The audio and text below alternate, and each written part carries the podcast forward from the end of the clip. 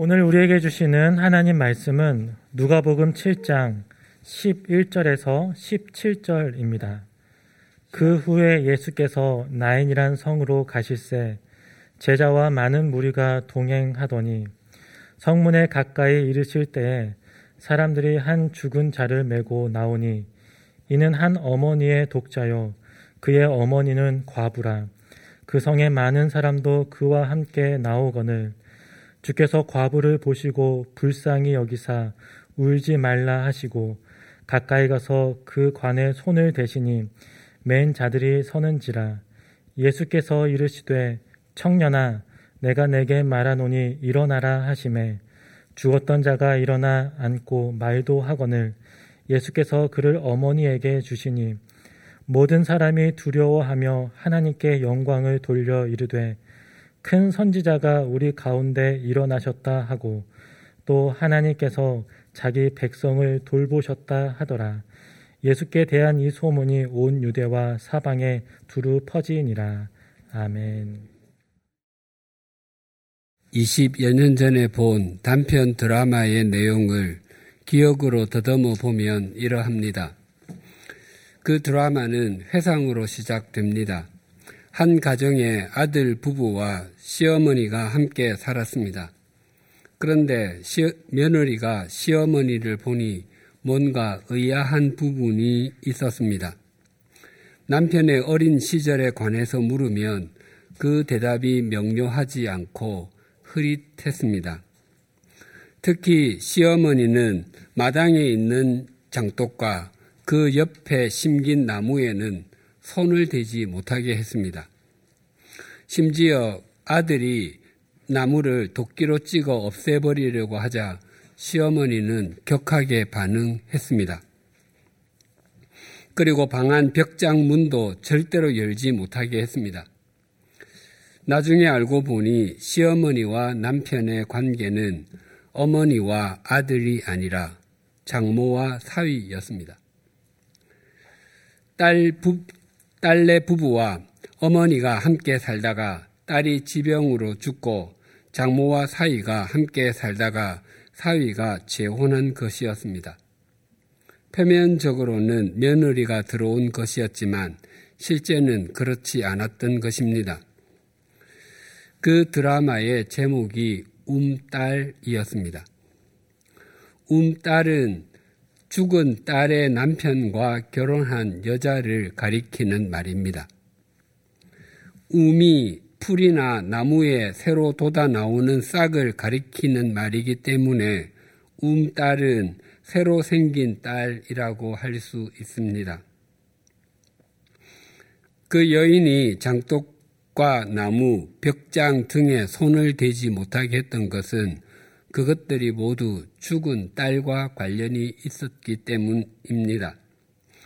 그래서 새로 들어온 딸과 갈등이 이어지다가 결국은 화해한다는 내용이었습니다. 그 드라마는 마당에 있던 나무에 새로 움이 돋는 것, 것으로 끝을 맺습니다. 그 드라마를 보고 주인공 과부 여인에 관한 생각이 한동안 떠나지 않았습니다. 결혼하여 딸이 태어났을 때 얼마나 기뻤겠습니까? 그러다가 남편이 세상을 떠났을 때 살아갈 일이 얼마나 막막했겠습니까? 그래도 딸이라도 있으니 얼마나 다행이라고 생각했겠습니까?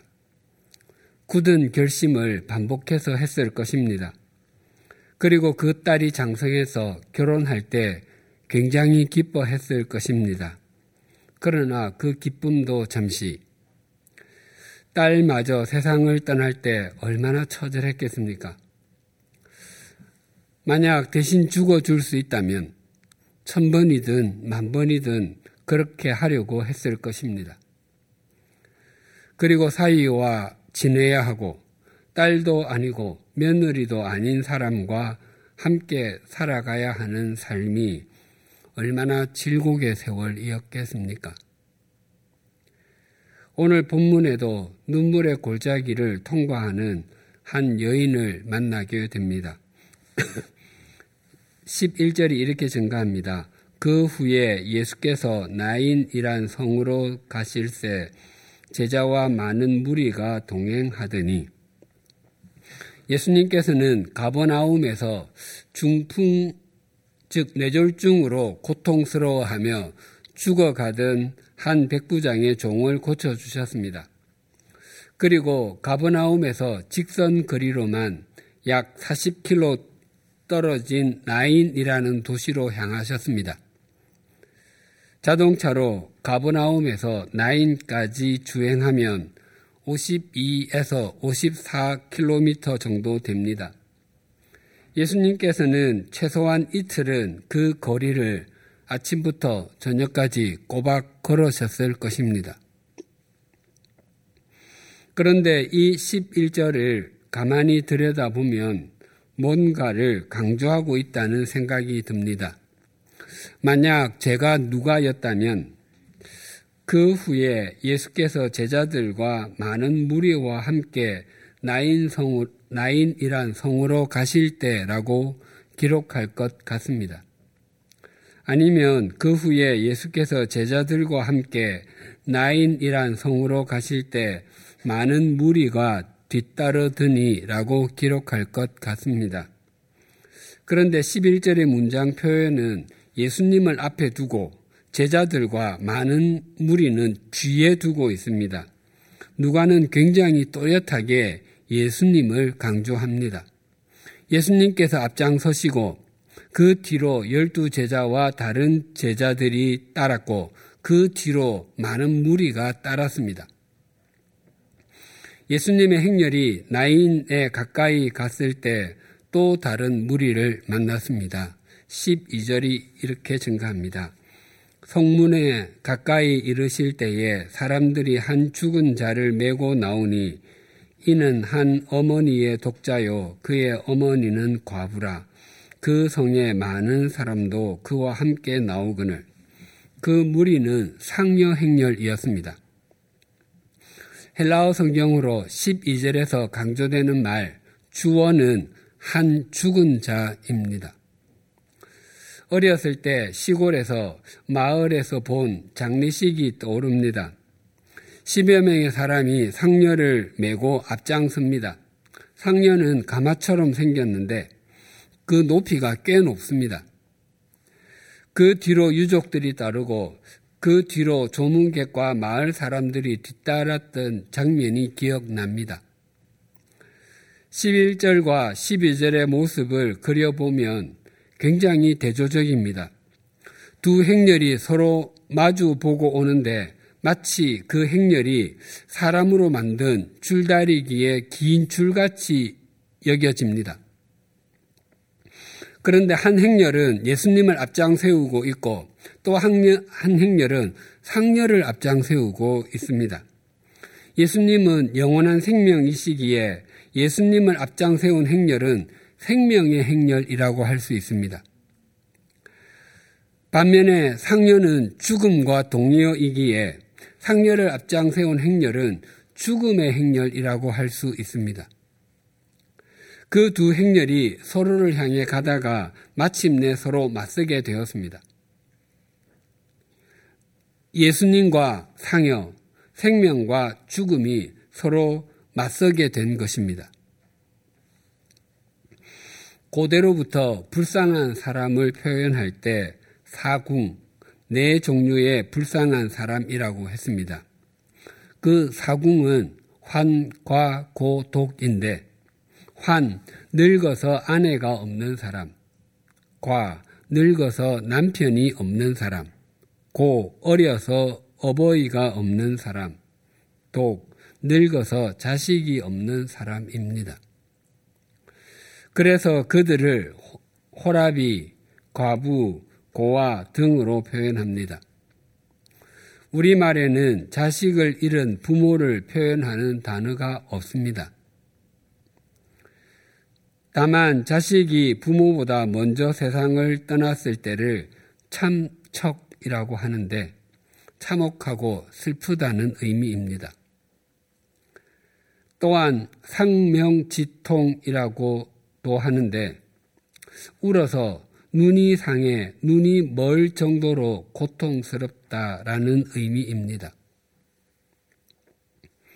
예수님의 행렬과 마주선 상녀 행렬의 주인공은 한 집안의 독자였고 그 어머니는 과부였습니다. 당시 과부는 법적으로 아무런 보호를 받지 못했던 존재였습니다. 과부가 자신의 인생을 새롭게 열게 되는 유일한 방법이 재혼하는 것이었습니다. 하지만 이 여인은 아들이 청년이었으니 이미 나이가 많이 들어 당시로는 재혼하기가 어려웠을 것입니다. 설령 재혼한다고 해도 또 다른 자녀를 가질 수 없었을 것입니다. 그래서 이 여인은 더 이상 희망을 가질 수 없는 상태에 있었습니다. 이 여인은 우리 인간을 상징합니다. 우리 인간은 스스로가 자신의 힘과 지혜로 아무리 노력한다고 한들 궁극적으로는 절망할 수밖에 없는 존재인 것을 말합니다. 또한 이 청년의 장례식에는 많은 사람이 함께 하고 있었습니다. 그들이 해줄 수 있는 것이라고는 시신 처리밖에 없었습니다. 인간이 다른 사람의 인생에 궁극적으로 해줄 수 있는 것이라고는 아무것도 없습니다. 우리가 죽음에 대한 바른 시각을 가져야 하는데 그 시각을 갖지 않고서는 바른 삶을 사는 것이 거의 불가능합니다. 그래서 죽음에 대해 세 가지로 정리해 보겠습니다. 첫째로 모든 인간은 반드시 죽고 그 때는 하나님께서 정하십니다. 우리 100주년 기념 교회의 상조 일지를 찾아보니 2020년에 133건의 교우님과 교우님 가족의 부고가 있었습니다. 2021년에는 116건의 교우님과 교우님 가족의 부고가 있었습니다. 그리고 작년 2022년에는 122건의 교우님과 교우님 가족의 부고가 있었습니다. 1년이 52주이니 매주 2건 이상의 교우님이나 교우님 가족의 부고가 있었던 것입니다. 가끔은 주일 예배를 마치고 인사를 나누며 다음 주에 뵙겠습니다라고 말씀드렸는데 주중에 그분의 부고를 들을 때가 있습니다. 최근에 중고등학생 때 함께 같은 교회에서 신앙생활을 했던 친구의 부고를 들었고 또 고등학교 때 같은 기독교 동아리에서 활동했던 친구의 부고도 들었습니다.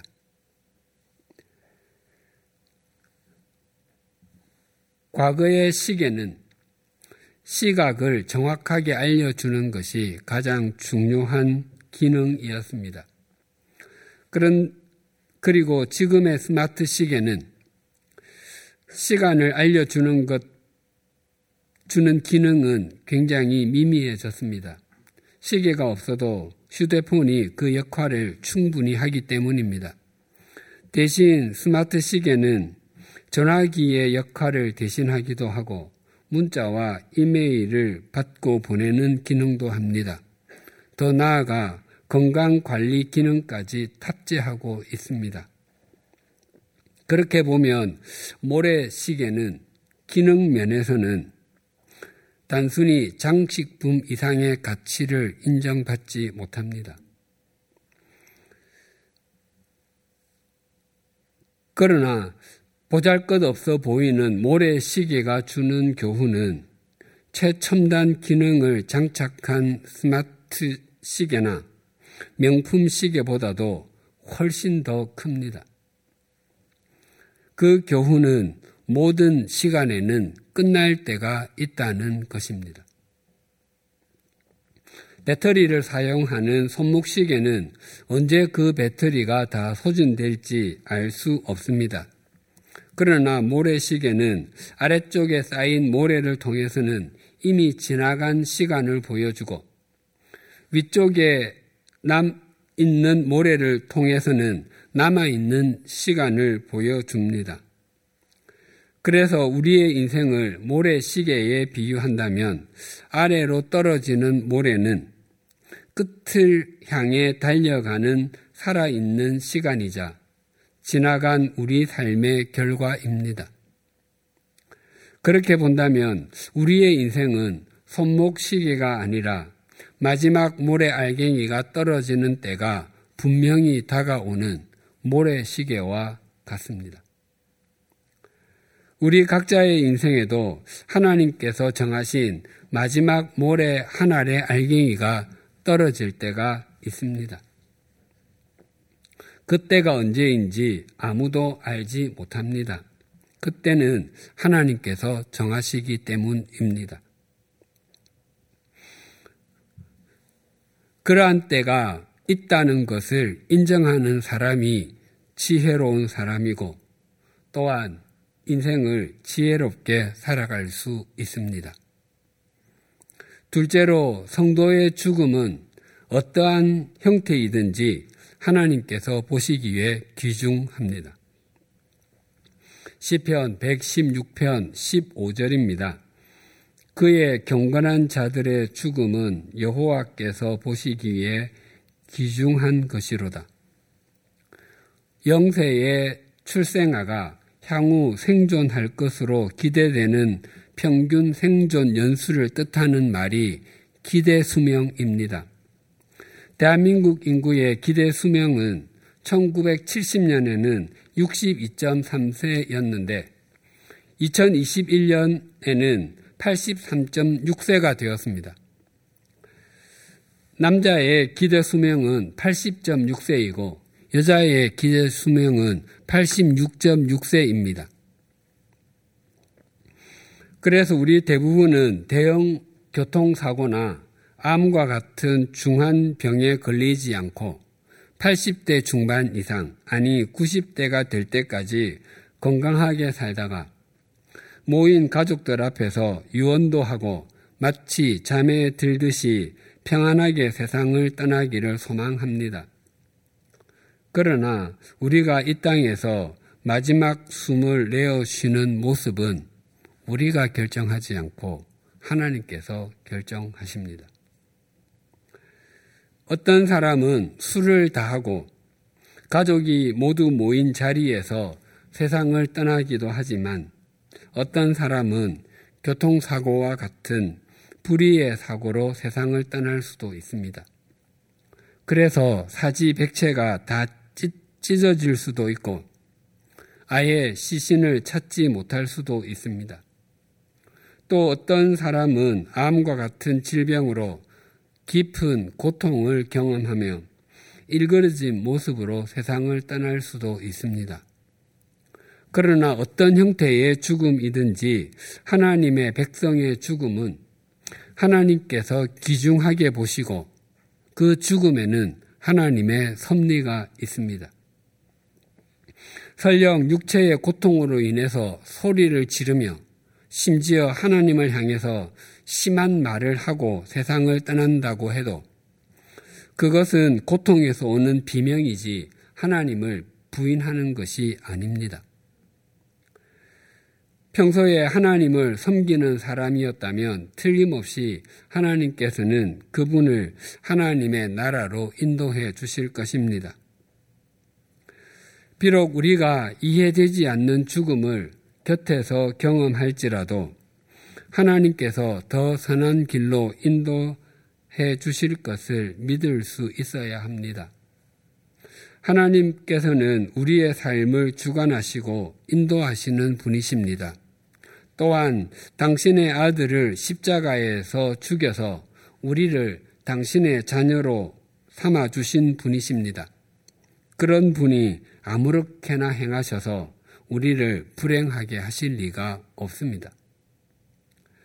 셋째로 우리의 인생은 하나님의 나라를 향하는 삶이어야 합니다. 다른 말로 하면 우리는 잘 죽어야 합니다. 성경에는 죽었다 살아난 사람에 관한 이야기가 있습니다. 구약 성경에는 열왕기상 17장에 엘리야 선지자가 사르밧 지방에 살던 과부의 아들을 살려준 일이 있었고 열왕기하 4장에는 엘리사 선지자가 수넴 지방에 살던 한 부부의 아들을 살려준 일이 있었습니다. 그리고 신약 성경에서는 예수님께서 세 사람을 살리신 이야기가 있습니다. 회당장 야이로의 딸을 살려주셨고 마르다와 마리아의 오라비였던 나사로를 살려주셨고 그리고 오늘 본문의 청년을 살려주셨습니다. 그리고 사도 베드로는 도르가를 살렸고 사도 바울은 설교를 듣던 중에 졸다가 떨어져 죽은 유두고를 살렸습니다. 그런데 성경은 그들이 살아난 뒤에 어떻게 지냈는지를 전혀 언급하지 않습니다. 살림을 바꿔서 선교사나 성경교사가 되었다든지 평생 신실하게 살았다든지 하는 내용은 단 한마디도 없습니다. 죽었다가 소생해서 좀 더 살았다는 것이 인생의 목적은 아니기 때문입니다. 남유다에 히스기야라는 왕이 있었습니다. 그는 25살에 왕위에 올라 54살까지 29년 동안 유다를 다스렸습니다. 그가 왕위에 오르자마자 산당을 제거하고 우상을 부수어 버렸습니다.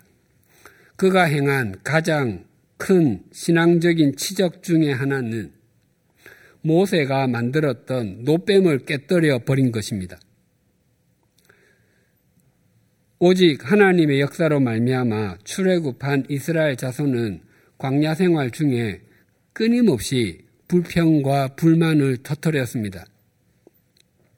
애굽에서 괜히 나왔다고 하기도 하고 먹을 것도 없고 마실 것도 없고 만나는 진절머리 난다고 했습니다. 그때 나타난 불뱀에게 물려서 이스라엘 자손이 많이 죽었습니다. 하나님께서 모세에게 노뱀을 만들어서 장대에 달게 하심으로 그 노뱀을 쳐다보는 사람마다 살게 하셨습니다. 그런데 하나님의 은혜의 상징이었던 그 노뱀이 시간이 지나자 우상이 되었습니다. 이스라엘 자손은 노뱀이 능력을 갖고 있다고 생각하고 그 노뱀을 히스기야 시대까지 약 700년 동안이나 섬겼습니다. 그 노뱀을 다윗 왕도 없애지 못했고 솔로몬 왕도 없애지 못했습니다. 그것을 히스기야 왕이 없애고는 느후사단, 노조각이라고 했습니다. 뱀 모양의 노조각에 무슨 능력이 있는 것이 아니라 참된 능력은 오직 여호와 하나님께만 있다는 의미였습니다. 그런데 히스기야 왕 통치 14년, 그의 나이 39살이 되었을 때 아시리아의 왕 사네립이 랍사게 장군을 앞세우고 유다를 쳐들어와서 온 나라를 쑥대밭으로 만들었습니다. 그런 국난의 시기에 히스기야 왕은 죽을 병에 걸렸습니다. 그때 이사야 선지자가 찾아와서 하나님의 말씀이라며 내가 죽게 되었으니 유언을 남기고 집안을 정리하여라. 내가 회복되지 못할 것이다 라고 전해 주었습니다. 하지만 히스기야 왕은 생명을 연장해 주시기를 기도드렸고 하나님께서는 그의 기도를 들으시고 그의 생명을 15년 연장해 주셨습니다. 또한 아시리아 군대도 물리쳐 주셨습니다. 만약 15년의 생명을 연장받은 것과 같은 일이 우리에게 일어난다면 우리 각자는 생명이 닿을 때까지 하나님께 헌신하겠다고 고백할 것입니다. 히스기야 왕도 동일하게 고백하고 그렇게 사는 것이 마땅한 일입니다. 그러나 그는 이전에 하나님을 신뢰하던 삶에서 돌아서서 그 이후에는 강대국들을 신뢰하기 시작했습니다. 성경에 나타난 그가 행한 모든 신앙적인 치적은 15년의 생명을 연장받기 이전에 행했던 것들입니다. 생명을 연장받은 이후에 신앙적으로 행한 것은 아무것도 없었습니다. 히스기야 왕은 지금으로부터 약 2700년 전에 54년 동안 살았습니다. 그의 생애에서 15년은 굉장히 긴 기간이었을 것이고 그에게는 소중했을 것입니다. 그런데 지금의 시각에서 생각해 본다면 만약 그가 그 15년을 더 살지 않고 처음 하나님의 말씀대로 그냥 죽었다면 어떻게 되었겠습니까? 아마 그는 다윗 왕의 버금가는 이스라엘의 가장 신실한 왕이 되었을 것입니다. 또한 모든 그리스도인이 본받고 싶은 신앙인으로 각인되어 왔을 것입니다. 우리가 잘 사는 것도 중요하지만 잘 죽는 것도 중요합니다. 왜냐하면 우리는 모두 마지막으로 기억되기 때문입니다. 히브리서 11장은 믿음장이라고 불립니다. 거기에 나오는 모든 신앙의 위인들은 잘 살아서 기록된 사람들이 아니라 잘 죽어서 기록된 사람들입니다. 오늘 본문의 장면을 머릿속에 다시 그려 보십시다. 나인성의 사람들이 청년의 상녀를 앞세우고 그 뒤에 그의 어머니와 곡을 하는 사람들 그리고 많은 마을 사람들이 뒤따르고 있습니다. 이 행렬은 우리 인간이 죽을 수밖에 없는 존재인 것을 마치 그림처럼 보여줍니다. 그 상녀 뒤에 그 성, 즉 그 도시의 성주, 시장이든 그 성의 최고의 부자이든 그 성의 최고의 학자이든 또한 그 성의 최고령자나 갓난아기라 할지라도 그 행렬에 있는 사람은 모두 죽음의 길에 서 있는 사람들입니다. 나인성을 향해 가는 또 다른 행렬이 있습니다. 예수님을 필두로 하여 제자들과 많은 사람이 행렬을 지어가고 있습니다. 예수님께서는 영원한 생명과 구원자이시기에 그 행렬에 있는 사람은 생명의 길과 구원의 길을 걷고 있는 것임을 상징적으로 보여주고 있습니다. 예수님 뒤에 서 있는 사람은 남녀노소, 빈부귀천, 동서고금을 가릴 것 없이 모두 생명의 길에 서 있는 사람입니다. 이 죽음의 행렬에서 생명의 행렬로 가려면 반드시 예수 그리스도를 통과해야만 합니다. 예수 그리스도를 통하지 않고서 죽음의 행렬에서 생명의 행렬로 넘어갈 수 없습니다. 반대로 생명의 행렬에 있던 사람이 예수 그리스도를 넘어가게 되면 그곳에서 아무리 부귀영화를 누리고 세상의 모든 권세를 다 갖게 된다 할지라도 그곳은 죽음의 행렬입니다. 그래서 예수님께서는 내가 곧 길이요 진리요 생명이니 나로 말미암지 않고는 아버지께로 올 자가 없느니라라고 말씀하셨습니다. 예수님께서는 더 이상 소망을 가질 수 없는 과부를 불쌍히 여겨 주셔서 청년의 시신이 담긴 관에 손을 대셨습니다. 그리고 청년을 살려 주셨습니다. 이 청년이 인간은 결국 죽을 수밖에 없는 존재인 우리를 상징한다면 우리의 인생에 그 무엇이든지 죽은 상태처럼 되어 아무런 힘을 쓸 수 없는 것처럼 보이는 것이 있다 할지라도 거기에 주님의 손이 닿기만 하면 주님께서 그것을 불러주시기만 하면 새로운 존재가 될 수 있음을 말씀하고 있습니다. 예수님께서 죽은 청년을 살려내어 그 어머니에게 주시자 주위에 있던 사람들이 큰 소리로 이렇게 말했습니다. 16절이 이렇게 증가합니다. 모든 사람이 두려워하며 하나님께 영광을 돌려 이르되 큰 선지자가 우리 가운데 일어나셨다 하고 또 하나님께서 자기 백성을 돌보셨다 하더라. 엘리사 선지자가 수넴 지방에 사는 한 부부의 아들을 살리, 살린 일이 있었는데 수넴은 바로 나인 남쪽에 인접해 있던 도시였습니다. 그리고 엘리사 선지자는 그 아이의 시신 위에 엎드려서 눈과 눈, 입과 입, 손과 손을 서로 맞추어서 살려내었습니다. 그런데 예수님께서는 이 청년을 그냥 부르셨습니다. 그래서 사람들은 엘리사보다 더 큰 선지자가 일어났다고 외쳤던 것입니다. 또한 사람들은 하나님께서 자기 백성을 돌보셨다라고 말했습니다. 돌보다라는 말은 의사가 왕진할 때 쓰는 말입니다. 하나님께서 병든 백성을 치료하여 살리기 위해서 왕진 오셨다는 의미입니다. 이 돌보다라는 단어는 성경에서 굉장히 중요한 단어입니다. 우리는 야곱의 열한 번째 아들 요셉의 삶에 대해서 잘 알고 있습니다.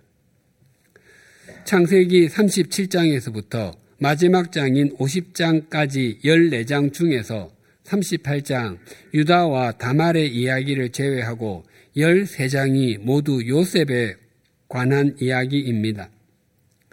요셉의 삶을 두 사자성어로 표현하면 다사다난 그리고 파란 만장이라 할 수 있을 것입니다. 창세기는 요셉의 유언으로 막을 내립니다. 그 요셉의 유언은 그의 인생 전체에 비견될 만큼 중요합니다.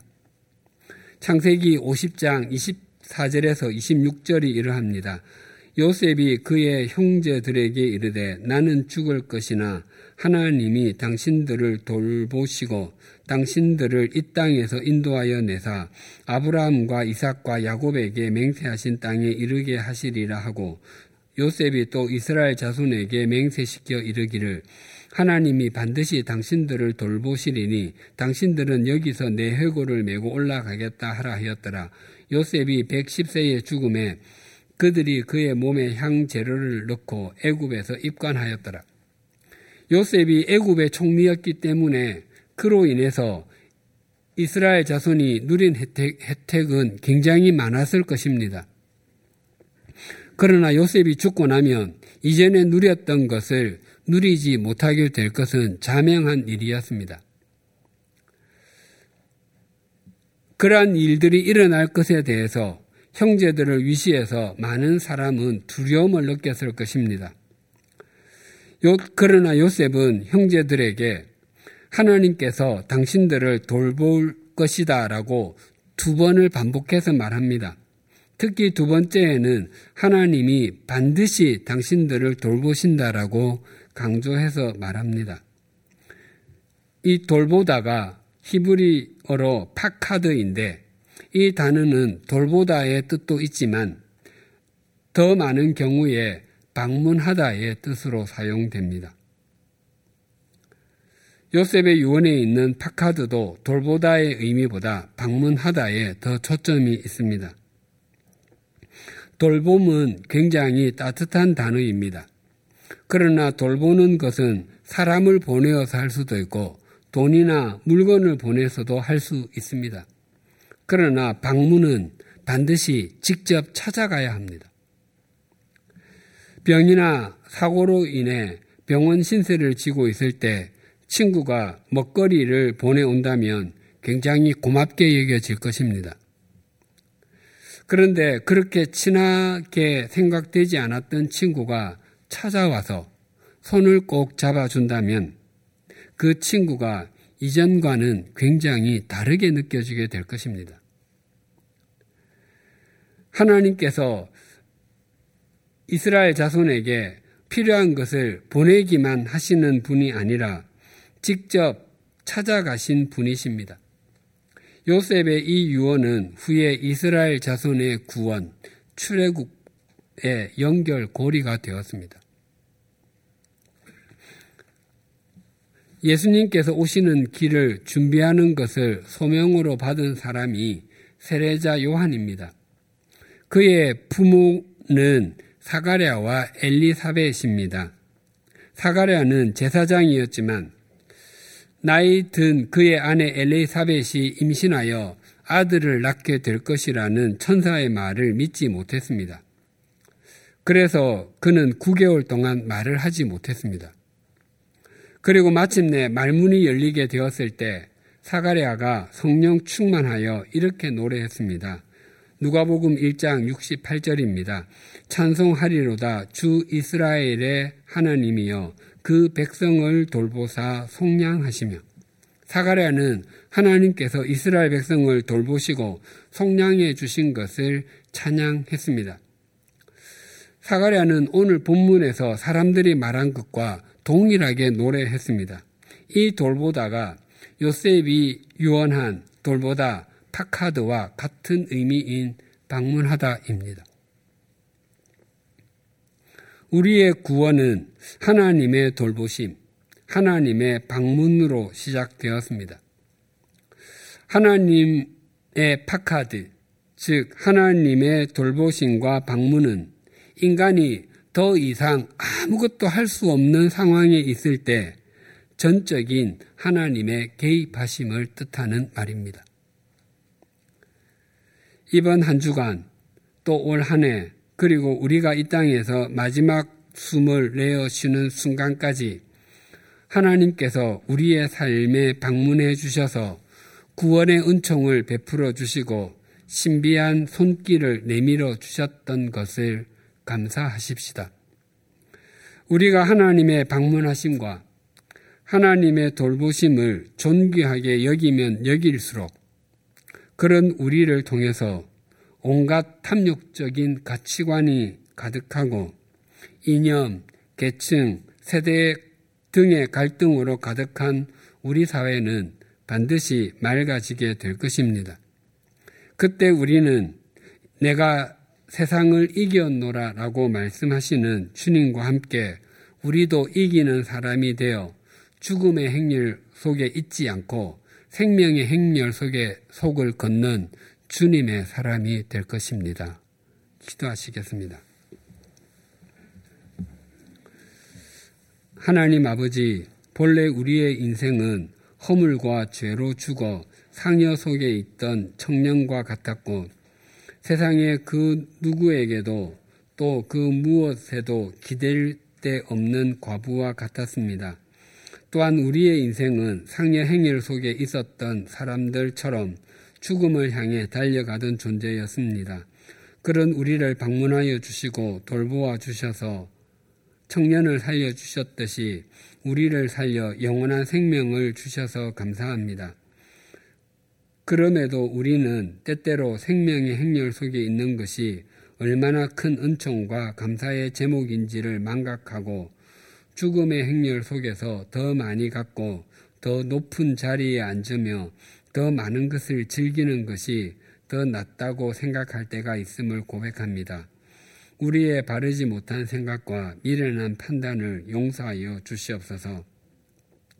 이 시간 이후 우리의 삶이 생명의 행렬 속에서 은총을 누리는 시간이 되게 하여 주시고 한순간이라도 주님 너머에 있는 행렬을 기웃 거리지 않게 하여 주시고 그러므로 말미암아 우리 모두가 내가 이겼노라라고 선언하신 주님을 목적 삼음으로 우리의 삶이 세상의 썩음을 막는 소금과 세상의 어두움을 밝히는 빛이 되게 하여 주시옵소서 예수님의 이름으로 기도드립니다.